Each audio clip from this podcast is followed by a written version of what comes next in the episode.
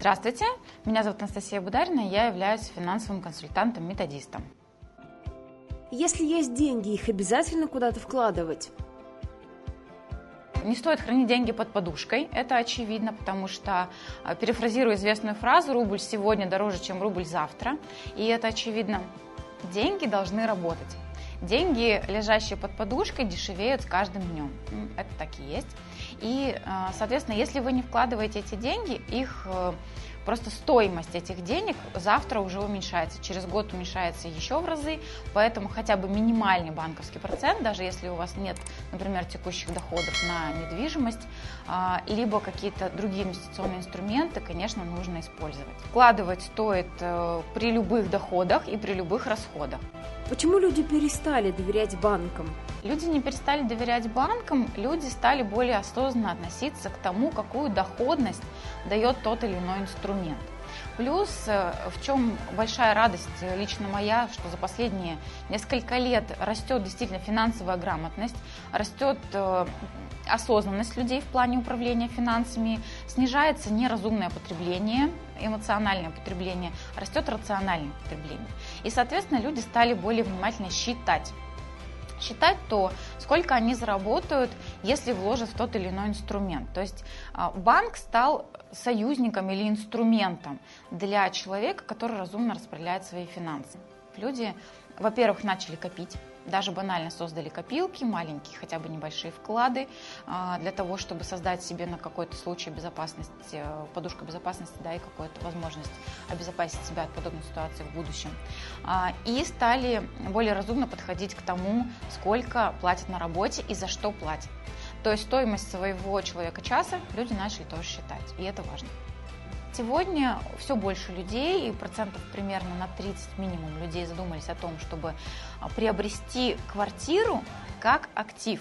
То есть либо для своих детей, либо просто как а, дополнительное жилье, а, которое можно будет сдавать или потом выгодно продать. То есть когда приобретают, например, на этапе котлована, потом сдают, либо просто приобретают, какое-то время сдают, потом продают. Что выгоднее сегодня, оставить деньги в банке или вложить в недвижимость? Процентные ставки по вкладам э, на, послед... на протяжении последних нескольких лет, они и были небольшими, и продолжают быть небольшими. Они э, снижаются по определенным продуктам. Есть продукты, по которым они повышаются, но там есть значительные ограничения. То есть, например, вы не можете снимать деньги какой-то определенный срок на протяжении более года, например, или 2-3 года, э, либо либо вы, э, входной порог в этот вклад является очень высоким, например, 30-50 тысяч, и не каждый сможет себе такое позволить. Если входной порог на вкладе небольшой, то там и доходность небольшая, и она э, в течение года еще и снизилась. Если в 2019 можно было вложить э, в среднем в 3,5, в 4%, сейчас э, можно посмотреть, например, даже в любом мобильном приложении вашего банка, то, что вам предлагает, это от 2,3 и максимум до 3,5% на те вклады, где невысокий порог входа и где есть возможность и снятия, и пополнения. При этом недвижимость дорожает в более высокой прогрессии, и здесь есть возможность получить более высокий доход, конечно же. Плюс э, недвижимость – это ваш страховой капитал, который остается с вами надолго, и вы можете в дальнейшем либо его а, подарить там, своим детям, либо можете его сдавать, либо можете его перепродать. Выгодные варианты есть всегда. Даже если это вторичная недвижимость, а, это всегда будет выгодно. На что нужно обращать внимание, если решили вложиться в недвижимость? При вложении в недвижимость э, на сегодняшний день а, большинство людей учитывает инфраструктуру. И это очевидно, потому что очень важно, чтобы рядом были школы, садики, чтобы у вас в подъезде, например, была колясочная, чтобы была удобная парковка, выезды были удобные. 85% жилья, сданного в прошлом году, это одно- и двухкомнатные квартиры. Потому что их легко сдать, их легко расширить и, конечно, меньше спрос на трех-четырехкомнатные квартиры. Э, большой популярностью пользуются студии, потому что в основном их арендуют, либо приобретают те, кто только еще начинают свой жизненный путь финансовый. И здесь важно посмотреть рейтинг застройщиков в вашем регионе. Они публикуются в открытом доступе, в открытых источниках есть. А, и имеет смысл обращать внимание на тех застройщиков, которые строят объекты государственного и муниципального значения. А, соответственно, это те застройщики, которые точно сдают срок, у них есть доверие со стороны государства, у них есть инвестиции, у них э, есть финансы, и они дорожат своим имиджем. Это гарантирует вам, как человеку, который приобретает жилье, то, что ваше жилье будет сдано в срок, то, что оно будет хорошего качества, и то, что застройщик себя не подведет. Для него это, конечно, очень важно. А если говорить про вариант ипотеки, то, конечно, нужно смотреть ставки, а, нужно смотреть на срок, ипотеки на сумму переплаты и на стоимость ежемесячного платежа. И вот здесь важно обратить внимание на что? Что для вас в текущей ситуации важнее? Например, если у вас ограниченный бюджет, то для вас сейчас важнее, например, сумма платежа ежемесячного, и вы готовы в перспективе переплатить, а, но понимаете, что комфортен для вас платеж на данный момент. Либо вы понимаете, что у вас э, с финансами все хорошо, вы можете себе позволить более высокий платеж, но сократить переплату. Очень важно, если вы берете ипотеку, брать ее в той валюте, в которой вы получаете свой основной доход. То есть, если вы получаете зарплату в рублях, брать валютную ипотеку крайне рискованно.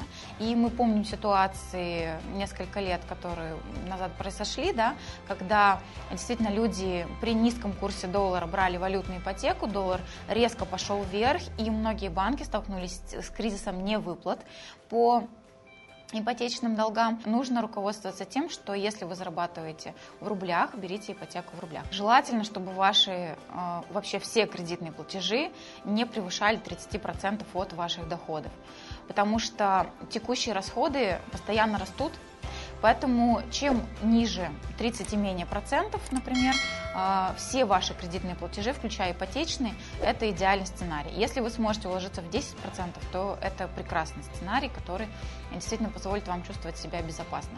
Если же кредитные платежи превышают 50 и 60%, то это сценарий достаточно рискованный. Если случается что-то, и вы понимаете, что вы не можете управлять ситуацией с вашими финансами, а, мы всегда рекомендуем идти напрямую к банку, писать ходатайство, просить, например, а, отсрочку платежа, либо, как это было в прошлом году, люди пользовались кредитными каникулами, которые государство предоставило.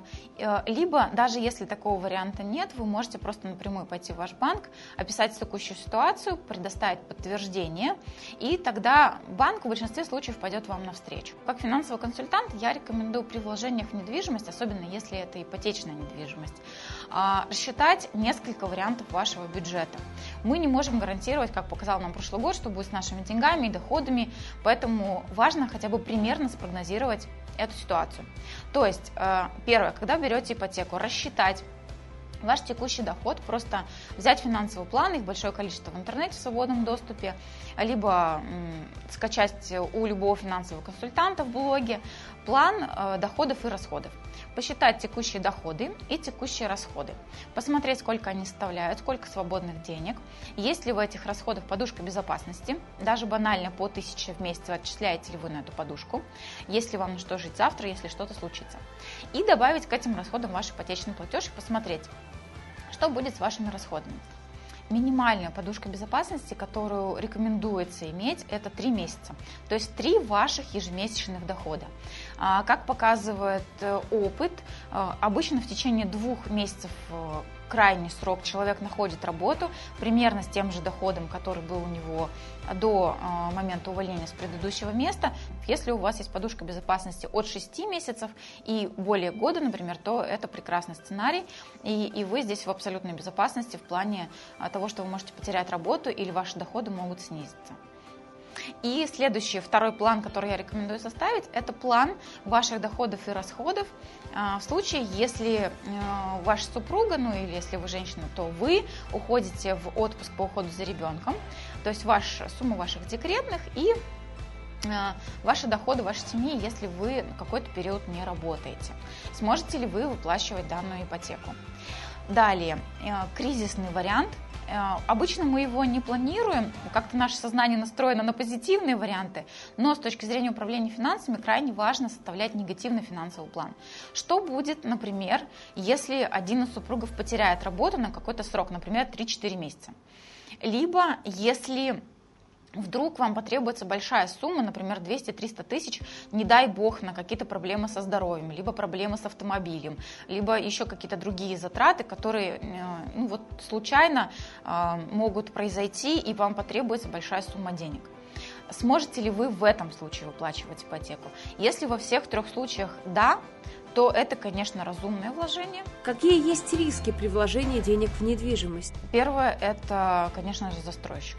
Если вы вкладываетесь в новую недвижимость, то это надежный застройщик, это сдача в срок, это качество жилья, которое вы получите, это выполнение обязательств по составу жилья, да, по качеству ремонта, который вы получите, по наполнению, который вы получите. Конечно, желательно смотреть те квартиры на стадии тестовых квартир, как правило, показывают да, какую-то квартиру застройщики, чтобы вы понимали, что вы приобретаете. Если вы приобретаете квартиру за наличные средства, то, конечно, тоже риски есть и недобросовестных продавцов, Поэтому, конечно, мы рекомендуем советоваться с юристами, советоваться с риэлторами, проверять а, вашу сделку, проверять продавца, чтобы не случилось, что появляются у вас через полгода какие-то тайные родственники. Если же это ипотечный продукт, то здесь, повторюсь, очень важно просчитывать а, возможность того, что вы выплатите ипотеку при любых обстоятельствах а, и смотреть на то, как это повлияет на э, ваш доход.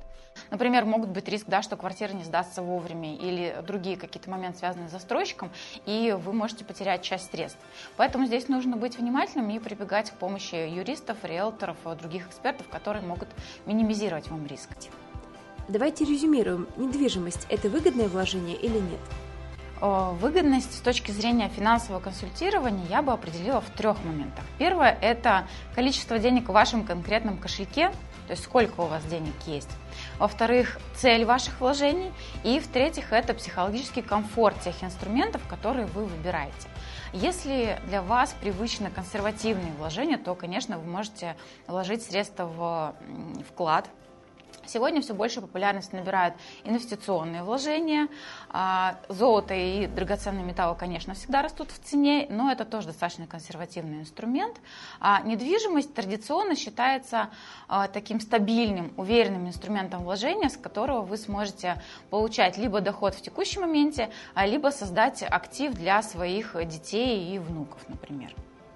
Поэтому э, недвижимость вложения считаются выгодными. И они таковыми являются, если соблюдать э, правила финансовой безопасности. А недвижимость э, выгодна, конечно, если у вас есть свободные средства, и вы хотите приобрести, например, квартиру на этапе котлована, и затем ее продать, когда уже сдается дом.